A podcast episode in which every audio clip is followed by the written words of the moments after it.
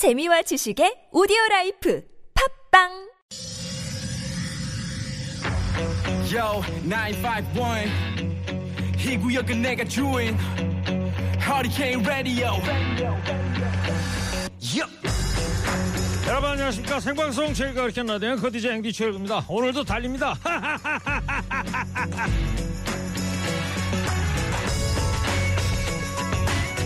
학창 시절 오래 달리기라는 게 있었죠. 학교 운동장 크기에 따라서 여섯 바퀴 또는 여덟 바퀴 정도 도는 달리기.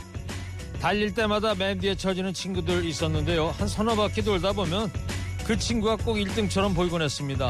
처음엔 혼자만 뒤처지는 것 같았는데 몇 바퀴 돌다 보면 또 다 같이 뛰고 있었습니다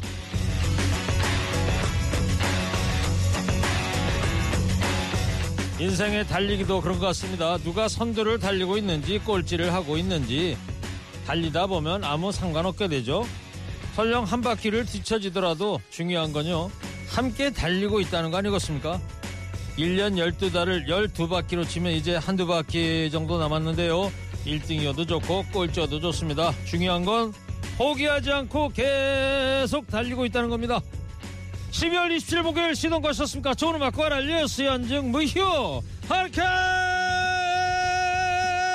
라디오 지금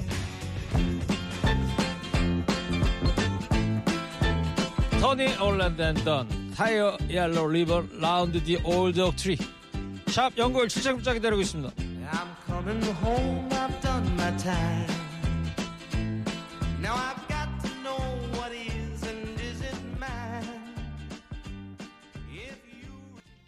네, 토니 올랜도 앤 던의 Tie a Yellow Ribbon Round the Old Oak Tree 예, 제목이 길죠. Tie a 그러니까 자동차 타이어가 아니고요. Tie a 묶였다 뭐 이런 얘기죠. 매번 느끼는 거지만 일곱 바의 오프닝 선곡은 정말 끝내줍니다. 오늘은 엉덩이가 들썩들썩하네요. 출첵합니다. 고맙습니다. 가사 내용을 좀 찾아보면요. 이 노래가 저 19세기 미국 남북전쟁 때 구전돼 왔던 이야기랍니다. 사랑하는 사람에 대한 헌신을 증명하기 위해서 전쟁에 나간 사람이 돌아올 때까지 머리카락이나 혹은 노란 리본을 떡갈나무에 매달았다는 전설에서 이 가사가 유래가 됐다고 그래요. 1973년에 발표된 곡이랍니다. 73년이면 제가 중학교 2학년 때인데 예. 우리나라에서도 참 많은 사랑을 받았었죠. 지금도 역시 그렇고 알고 보니까 이 노래가 그해 73년도 미국에서 가장 많이 팔린 노래라고 그러네요. 빌보드 차트도 4주 동안 무려 4주 동안 1위를 했다고 합니다. 출석합니다. 웃음소리는 5년 전이랑도 같으신데 좀 빨라졌네요. 흐흐. 올해는 늦깎이 대학생이 돼서 공부 중인데 아주 알찬 1년을 보낸 것 같아서 좋습니다. 보람찬 10달이었어요. 일구님은 어떠셨나요? 오늘 달리기 말씀은 너무 좋았습니다. 예. 저도 뭐 올해 에, 이번 주 들어가지고 만으로 이제 5년 했습니다. 사실 여기 PD나 작가들 얘기 들어보면요. 한 프로그램의 DJ를 5년 한다는 거는 상당히 오래 하는 거래요. 보통 2, 3년 보는데 저는 그래서 5년 지났기 때문에 하루하루는 덤으로 하는 진행이다 이런 생각을 갖고 열심히 하겠습니다. 노래 한 곡 듣고 오겠습니다. 전용록 사랑 너 때문에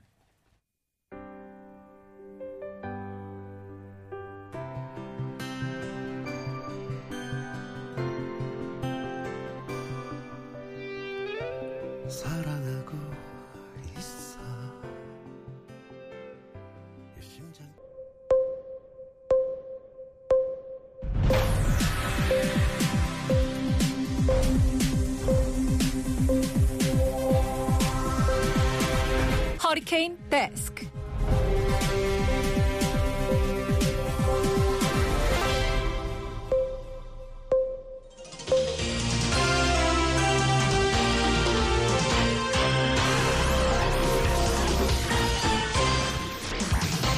먹고 살기 힘들어도 지나치면 안 되는 세상 소식 전해드립니다. 허리케인 데스크. 첫 번째 소식입니다. 만으로 10살부터 13살까지는 범죄를 저질러도 형사처벌을 받지 않는 이른바 촉법 소년으로 분류됩니다. 법무부가 그 기준 나이를 한 살 아래로 낮추는 방안을 추진하기로 했습니다. 지난해 보호 처분만 받고 형사처벌을 피한 촉법소년은 모두 4천여 명인데 그중 만 13살이 70% 이상을 차지했습니다. 바로 이 나이의 소년범들을 촉법 소년에서 빼겠다는 겁니다. 소년 범죄가 점점 거칠어지고 있다는 이유입니다. 하지만 법무부 발표와 동시에 국가인권위원회는 반대 의견 냈습니다. 기준 연령을 낮추는 게 유엔 아동의 권리에 관한 협약에 반하고 낙인 효과를 확대할 우려가 있다는 겁니다. 이에 법무부는 매우 예외적인 경우에만 형사처벌이 이루어질 거라고 설명했습니다. 법무부는 올해까지 촉법 소년 연령 하향을 위한 법 개정을 마무리한다는 방침입니다. 강력범죄를 저지르는 청소년은 갈수록 증가하고 촉법소년 제도를 악용하는 사례도 늘고 있습니다. 오히려 촉법소년 연령을 더 낮추거나 폐지하자는 의견도 만만치 않죠. 반면에 지나친 엄벌주의로 낙인 찍기가 남발될 수 있다면서 교화 프로그램 등 현행 제도를 재정비하는 게 먼저라는 반대 의견도 있습니다. 촉법 소년 연령 하향 청취자 여러분들은 어떻게 생각하십니까? 정부가 청년 서민 주거 안정을 위한 공공 분양주택 50만 호 공급 계획을 밝혔습니다. 시장에서는 기대와 우려가 교차하는 분위기인데요. 50만 호 공공주택 가운데 가장 눈길을 끄는 건 나눔형입니다. 나눔형이란 분양 가격이 시세의 70% 이하로 낮아서 주요 공공택지에서 공급되면 시세 차익 기대감이 큰 로또가 될 것으로 보입니다. 그러나 분양 가격의 80%를 40년 모기지로 빌린다고 해도 대출금이 3억 원을 넘기면 입주자가 매달 갚아야 할 원리금 상환액이 100만 원을 넘어서게 됩니다. 중저소득 청년층에게는 그림의 떡일 수 있다는 지적이 나옵니다. 결국에 재력 있는 부모의 지원을 받을 수 있는 이른바 금수저 청년층이 혜택을 독점할 가능성이 큽니다. 또 공공주택 50만 호 가운데 68%가 청년층에게 배정되는 것에 대해서도 중장년층 역차별, 세대별 배분 형평성 논란이 또다시 불거질 것으로 예상이 됩니다. 서민에게 돌아가야 할 공공주택 이른바 금수저 청년을 위한 로또로 변질되는 부작용은 없애야겠죠. 공공분양 50만 호의 성공은 이런 문제를 함께 해결하면서 추진하는 데 달려 있습니다. 다음 소식입니다. 이주호 교육부 장관 후보자가 교육과학기술부 장관 시절에 과거 자신의 딸에게 장학금을 준 기업에 장관상을 수여한 것으로 나타났습니다. 국회 교육위원회 소속 서동용 의원에 따르면 이 후보자는 2012년 미래 SS의 제1회 교육기부 대상 장관상을 수여했습니다. 이 후보자에 따른 2006년 고등학교 3학년 재학 당시 미래 SS의 글로벌 투자 전문가 양성 프로그램에 지원해서 장학생으로 선발이 되고 2007년 스탠퍼드 대학에 입학했습니다. 장학생 선발 당시 이 후보자는 한나라당 국회의원이었습니다. 이 후보자의 딸이 받은 미래세 장학금은 1인당 연 5만 달러 한도 내에서 학비와 생활비를 지원해주는 사업으로 지원 기간은 총 4년이었습니다. 이 후보자의 딸이 장학생 선발 후 4년간 장학금을 받았을 경우 약 2억 원을 수령한 셈입니다. 서동영 의원은 자녀가 민간 기업으로부터 장학금을 받은 것과 딸에게 장학금을 준 기업에 처음으로 신설된 상을 수여한 건 시점에는 차이가 있지만 이해 충돌 소지가 있다면서 장학금 수령 내역 등을 투명하게 밝혀야 한다고 지적했습니다. 이에 이주호 후보자 측은 장학금 선발과 장관상 수상 사이에는 어떠한 관계도 없다고 밝혔습니다. 어떻게 봐도 참으로 공교롭습니다. 우째 이번 정부 인사들은 까마귀 날자 배 떨어진 경우가 유독 많은 것 같죠?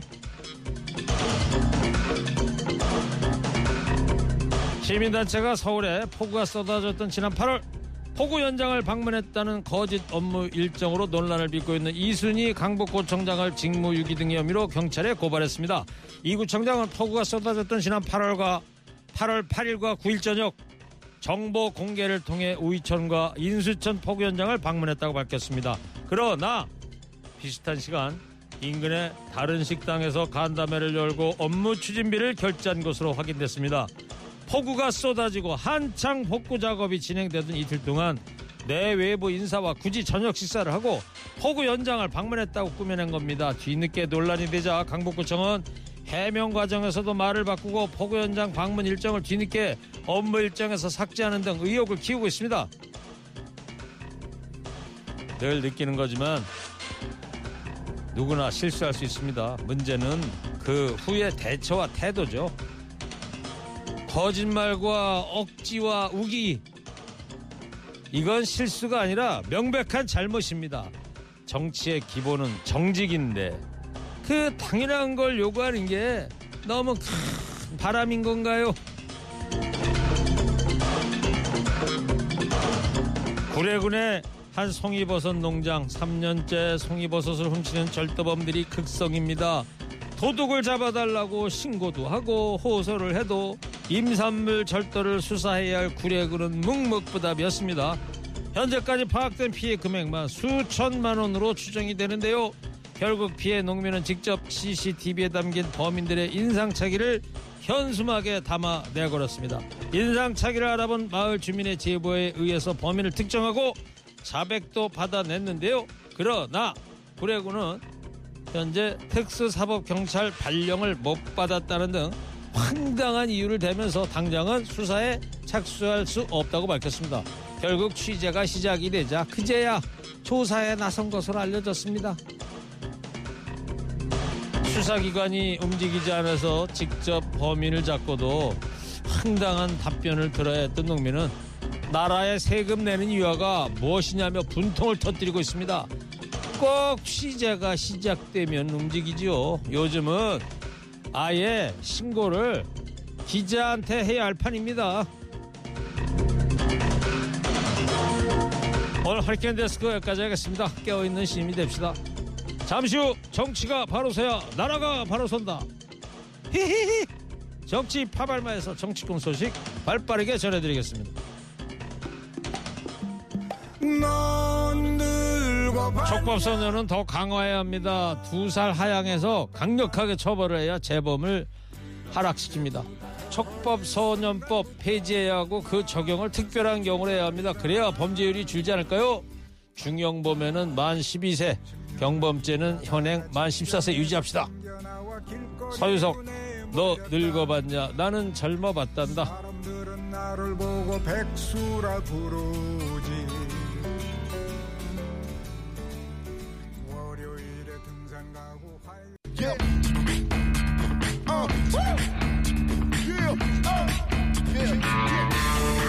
정치가 바로 서야 나라가 바로 선다. 정치권 소식 발빠르게 전달해 드립니다. 정치 파발마.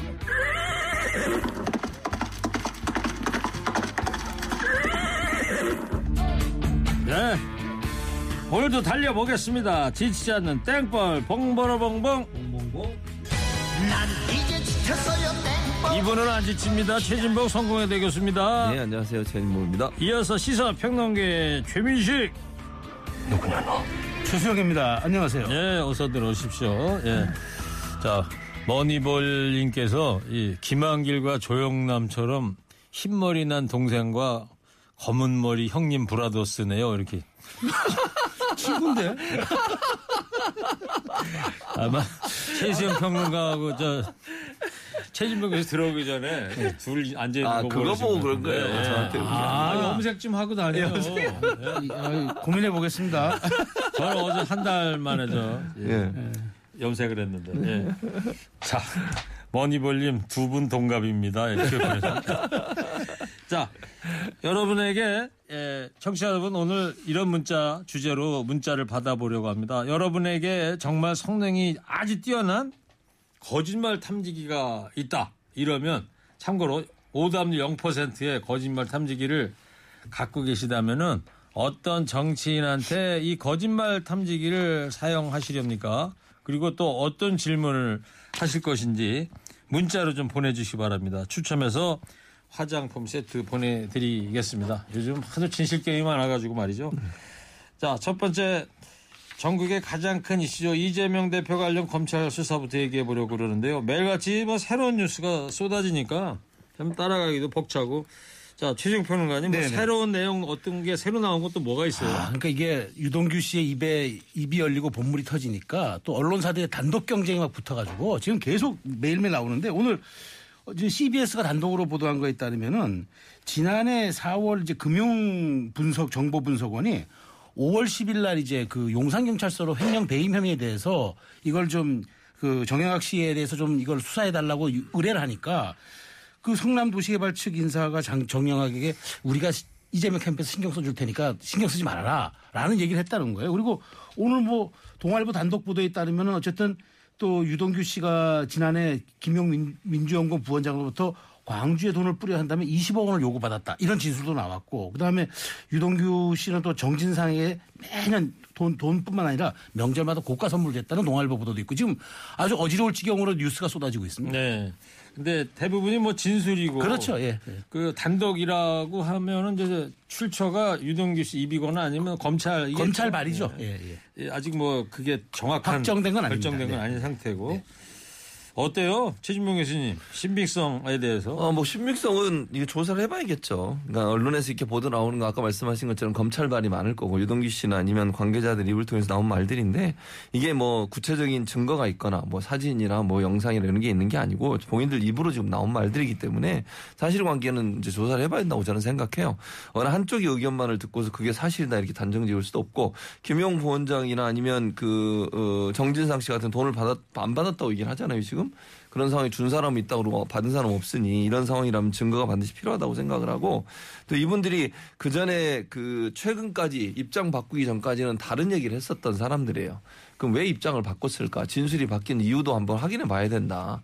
진술 예를 들면 처음부터 지금까지 계속 초질과 똑같았다면 그래도 어느 정도 신빙성이 있을 거예요. 근데 얘기하고 나 처음에 얘기했던 내용과 지금 얘기했던 내용이 완전히 다르게 지금 얘기가 나오고 있기 때문에 말이 바뀐 이유가 분명히 있을 거란 말이죠. 네. 그 이유에 대한 조사도 있어야 되기 때문에 신빙성은 지금으로서는 단정하기 어렵다 이렇게 생각합니다. 근데 어찌됐건 그럼에도 불구하고 주목할 부분들은 이 지금 기존에 나왔던 진술들과 이런 시기들이 거의 일치하고 있다는 거고 어쨌든 지금 유동규, 남욱, 정민용의 진술은 일치하고 김용은 진술 거부권을 행사하고 있다. 나는 받은 사실이 없다고 진술 거부권을 행사하고 있다. 이게 팩트인데 그러자면 그 받았다고 안 받았다고 하면서 입을 딱 다물고 있는 분과 계속 줬다고 얘기하면서 세 사람의 진술이 일치한다면 어쨌든 법정에서 가려지겠지만 저는 검찰의 공소장 내용을 잘 들여다 봐야 할 것으로 생각합니다. 그러니까 3인성우란 말 있잖아요. 아, 그렇지. 아니, 뭐, 지모, 그러니까 그런 뭐게 이렇게 사자성어를 있는데 쓰지 않게 만들어 주세요.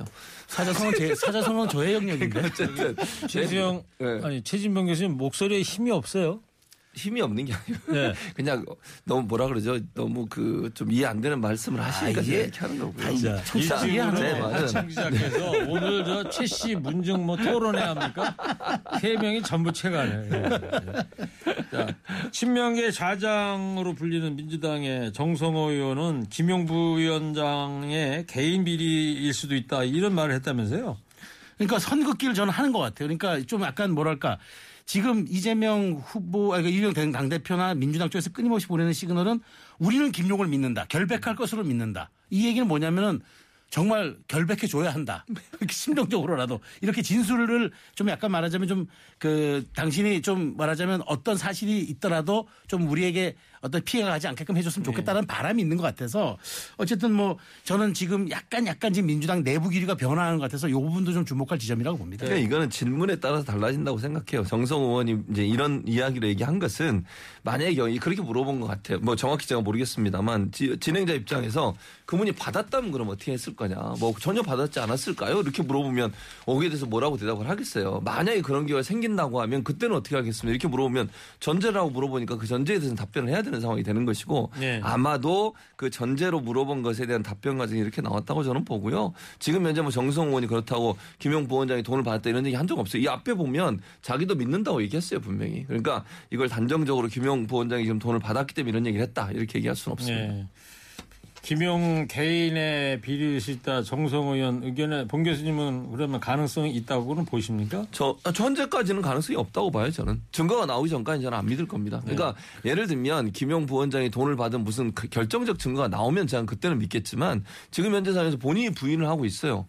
그리고 예를 들면 다른 사람들의 진술만 있는 상황이라면 그건 믿을 수 없는 아니 그러니까 거죠. 여기 대해서 대- 중요한 대법원 판례가 있는 게고 노무현 대통령 때 이제 그 박연차 씨 사건이 있었잖아요. 태, 태광 실업 그분이 돈을 줬다고 진술을 일관되게 했어요. 근데 대법원이 그걸 받아들여줬어요. 왜냐하면 받- 증거는 없었어요. 그런데 그래서 이제 김해 시장하고 이광재 의원이 이제 그 공직을 사퇴하게 된 이제 그런 계기가 됐는데 진술이 일관되고 구체적이면 받은 사람이 받지 않았다고 얘기해도 법원은 이것을 인정해 준 사례가 있기 때문에 어쨌든 판례가 있어서 저는 그걸 말씀을 드린 거고 그러니까 판례만 가지고 살 수- 이게 그렇게 반드시 그게 100% 맞다고 그래, 볼 수는 그렇죠. 없어요. 왜냐하면 한명수 전 총리 같은 경우도 나중에 이게 다 형사하고 나서 여러 가지 얘기들이 나오고 있지 않습니까? 지금 증인을 회유했다든지 증인을 만들어냈다는 이런 얘기도 있고요. 유호성 씨 같은 경우도 간첩 조작 사건 같은 경우에 서류까지 조작을 했어요. 서류까지.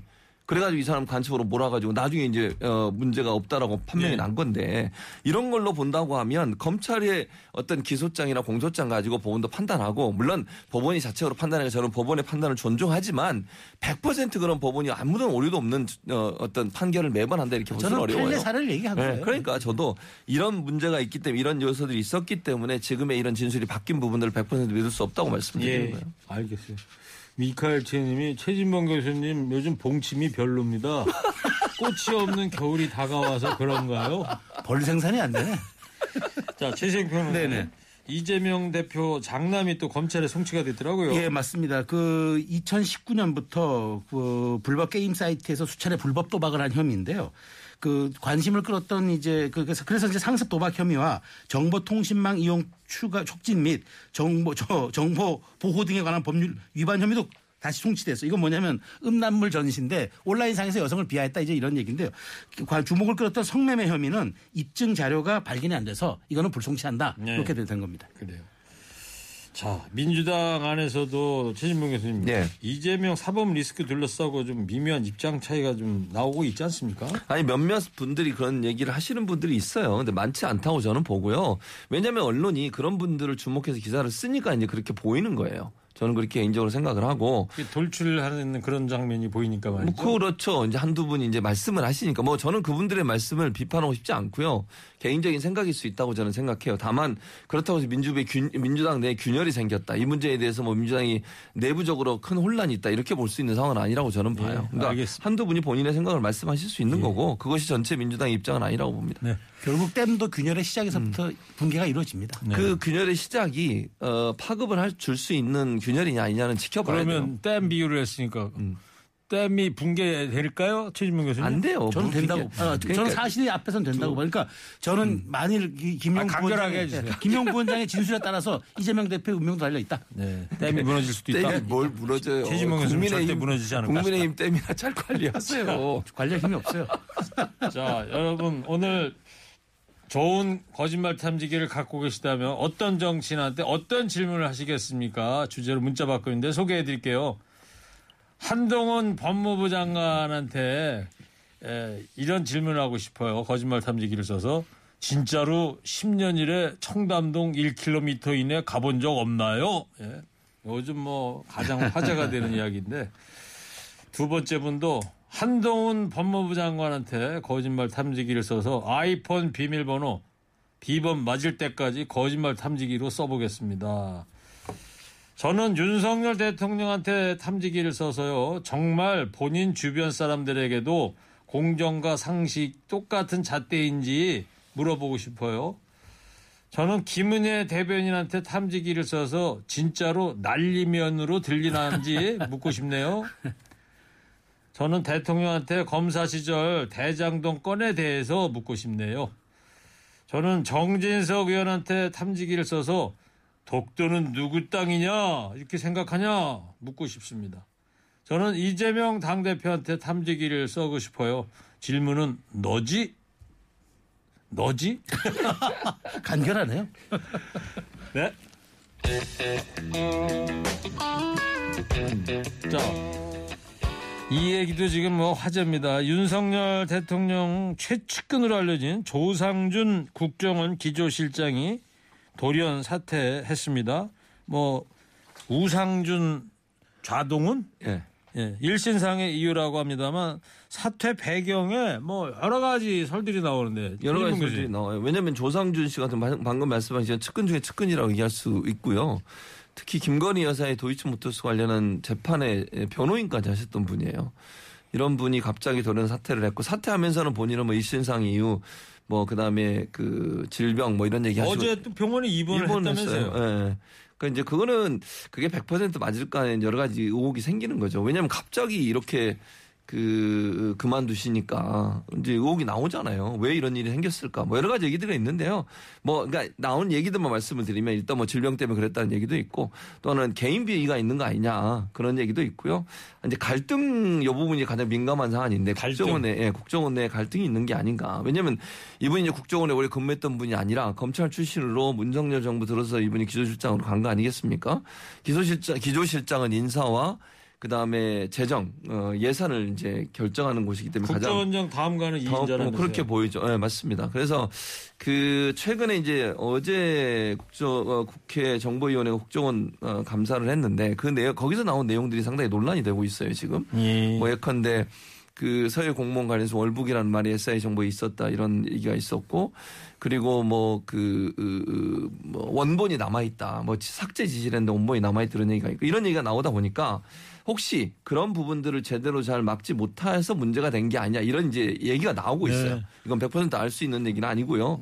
어쨌든 그런 국정원 내 본인이 기조실장으로 갔지만 국정원에 있는 직원들을 컨트롤하지 못한 것에 대한 어떤 질책정, 질책성 예. 그런 해임이 아닌가 이렇게 얘기도 나오고 있는 상황입니다. 자, 또 김규현 국정원장과의 갈등 이런 얘기도 인사 들렀선. 그렇죠. 사실 그러니까 이제 거기 2, 3급 김규현 국정원장을 패싱해 버렸다. 그렇죠. 그러니까 이 패싱설, 그 패싱, 패싱설은 어쨌든 지금 마지막에 사표 제출 과정에서도 또 이게 불거졌는데 원래 본인이 사표를 내려 그러면 기관장에게 먼저 상의를 하는 게 맞잖아요. 그런데 국정원장한테 국정원장한테 먼저 먼저 얘기를 얘기를 해야 되는데 상급자이기도 하고 기관장이기도 한데 근데 이제 대통령실 비서관이 이제 거꾸로 이렇게 내려왔단 말이에요. 이렇게 사임한다고. 그러니까 이건 뭔가 석연치 않은 것도 맞고 그다음에 내부 과정에서 2, 3급 인사를 둘러싸고 혹시나 이제 김규현 원장은 정통 관료 출신이란 말이죠. 근데 어쨌든 조상준 위원장은 어쨌든 뭐 어공이잖아요. 뭐 검, 그 검찰에 있다가 이제 들어간 그러니까 뭐 공무원은 과거에 하셨다 하더라도 어, 국정원 입장에서 보면은 외교안보 라인이 아니기 때문에 혹시 그런 데에 대한 갈등 아니까 뭐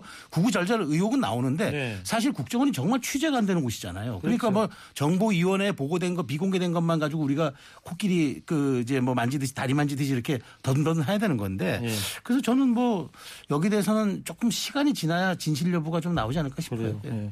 뭐 국정원도 그렇고 국방부도 그렇고 뭐 취재가 절대 안 되는, 안 되는 데죠. 그쪽인데. 자 민주당 윤건영 의원은 국정원 어제 국정감사에서요 절차상 문제가 없는지 살펴보겠다고 그랬는데 자 최진봉 교수님 네. 국정원장도 모르는 국정원 인사가 이 가능한 겁니까? 절차상 문제는 없는 아, 거예요. 문제가 있죠. 국정원장이 모르는 인사가 어떻게 가능하겠어요? 기관장이 결정을 최종적으로 하는 거지. 그럼 기관장 패싱하고 뭐 대통령이 마음대로 한다는 겁니까? 있을 수 없는 일이고요. 만약 이런 일이 있었다면 이거는 정말 국정원의 운영에 엄청난 문제를 발생시키는 요소라고 생각을 해요. 네. 어떤 것이든 절차를 지켜야 되는 거예요. 그게 원칙이 아니겠어요?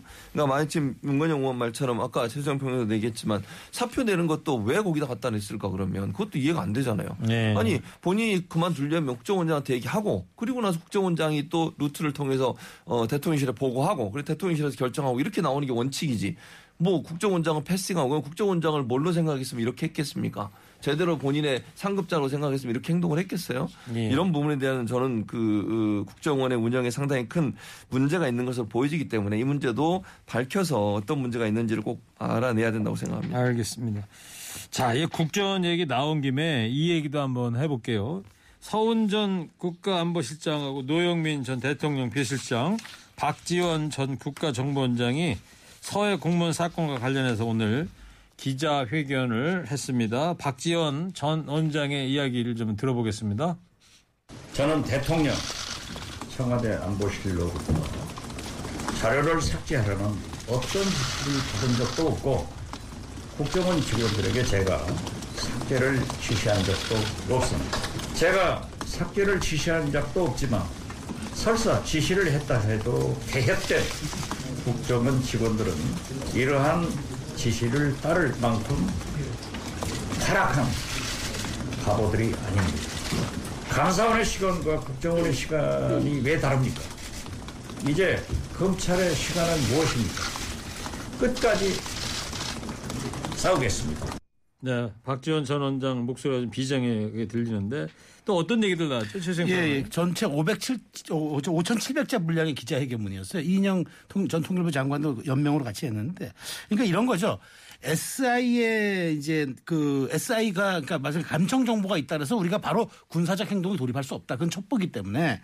그다음에 이제 우리가 그 생사 유지가 안 돼가지고 막 하는데 어쨌든 북한군이 발견했다는 그거는 우리가 유의미하게 받아들였다. 그러니까 그렇다고 우리가 왜 이걸 은폐하고 엄- 어, 은폐하겠느냐 뭐 이렇게 얘기를 했고요. 매뉴얼대로 하지 않았다는 거는 북한에 억류돼 있는 것과 그런 그런 긴급 상황과는 또 이런 매뉴얼이 다르다. 그래서 네. 이걸 동일시하게 적용할 수 없다. 우리는 뭐 한 점 의혹이 없다. 이런 얘기를 했습니다. 예. 자, 오늘은 여러분에게 아주 성능이 좋은 거짓말 탐지기가 있다면 어떤 정치인한테 무슨 질문을 하시겠습니까? 소개해드리겠습니다. 유동규 씨한테 탐지기를 써서 갑자기 왜 입을 열었는지 묻고 싶네요. 유동이 정치인이 아닌데. 요즘 뭐 거의 정치인 못지않게. 정치인급이죠. 정치인급이죠. 저는 김만배 씨한테 50억 음. 누구누구 줬냐 묻고 싶네요. 자, 이런 문자도 보내셨어요. 돈에 꼬리표라도 나와야죠. 이체 내역도 없고 수표 번호도 없는데 무조건 줬다고 인정되면 나만 할 정치인 한 명도 없겠어요. 땡벌은 설명을 잘해줘서 이해가 잘 돼요. 어, 최진봉 교수님 저 감사합니다. 칭찬하는 문자 왔습니다. 축하드립니다. 거짓말 탐지기요. 최진봉 교수님한테 쓰고 싶어요. 뭐라고요? 지각하는 거 마케팅인지 진짜인지요? 하타님 어제 민주당이 윤석열 정부 규탄대 열었어요. 민주당 소속 의원들과 보좌관, 전국 지역위원장 1,200명이 국회에 참석했습니다. 예. 어제 현장 상황 잠깐 들어보고 오겠습니다. 국가를 책임지고 위기를 수습해야 할 정부 여당은 대체 어디에서 뭘 하고 있는 것입니까 여러분 참으로 한심한 정권 아닙니까 여러분 국민의힘을 한데 모아도 위기 극복에 부족할 판인데 지금 정부 여당이 하는 행태가 상대방을 압박하고 무력으로 지배하고 국가와 국민의 안위와 생명 그리고 삶보다는 자신들의 이익에만 급급하지 않습니까 여러분? 제 말이 맞지 않습니까 여러분? 네, 어제 국회 본관 앞에서 있었던 예, 규탄대 현장 목소리 들었는데 최진봉 교수님 예, 맞습니다. 어, 어떤 이야기들이 있었죠? 뭐 지금 얘기했던 거의 주요 내용인데요. 지금 현재 예, 윤석열 정부가 하고 있는 행동 자체를 민생을 완전히 걷어찬 검찰 독재 그런 어, 정부다 이렇게 규정을 했어요. 그러니까 검찰의 수사 수사를 통해서 지금까지 언론도 보면 대체적으로 지금 보도는 뭐 수사 관련된 보도밖에 없어요. 대체 윤석열 정부가 뭘 하고 있는지 존재감이 전혀 없는 그런 정부의 모습을 보이고 있는 것에 비판이 있었고요. 네. 민생이 너무나 어렵잖아요. 경제도 어렵고 지금 뭐 IMF가 또 오는 게 아니냐 이런 불안감까지 커지고 있고 자영업자들은 거의 그냥 너무너무 힘들어서 겨우겨우 버티고 있는 상황에서 민생을 내팽개친 이런 행동에 대해서 비판을 했었고요. 네. 검찰의 수사가 사정정국 만들어서 어, 대통령의 지- 낮은 지지율을 극복해버리는 그런 술수 그런 행동은 도저히 예. 어, 받아들일 수 없다 이런 내용이었습니다. 여기 유튜브로 맥스 대모님도 아까 지금 채권 신뢰 회복이 발등에 떨어진 불인데 유유 이런 문자를 보내셨습니다. 자 여기에 이제 대해서 국민의힘 입장이 어떤지도 들어보겠습니다. 정진석 비대위원장의 이야기 들어보겠습니다.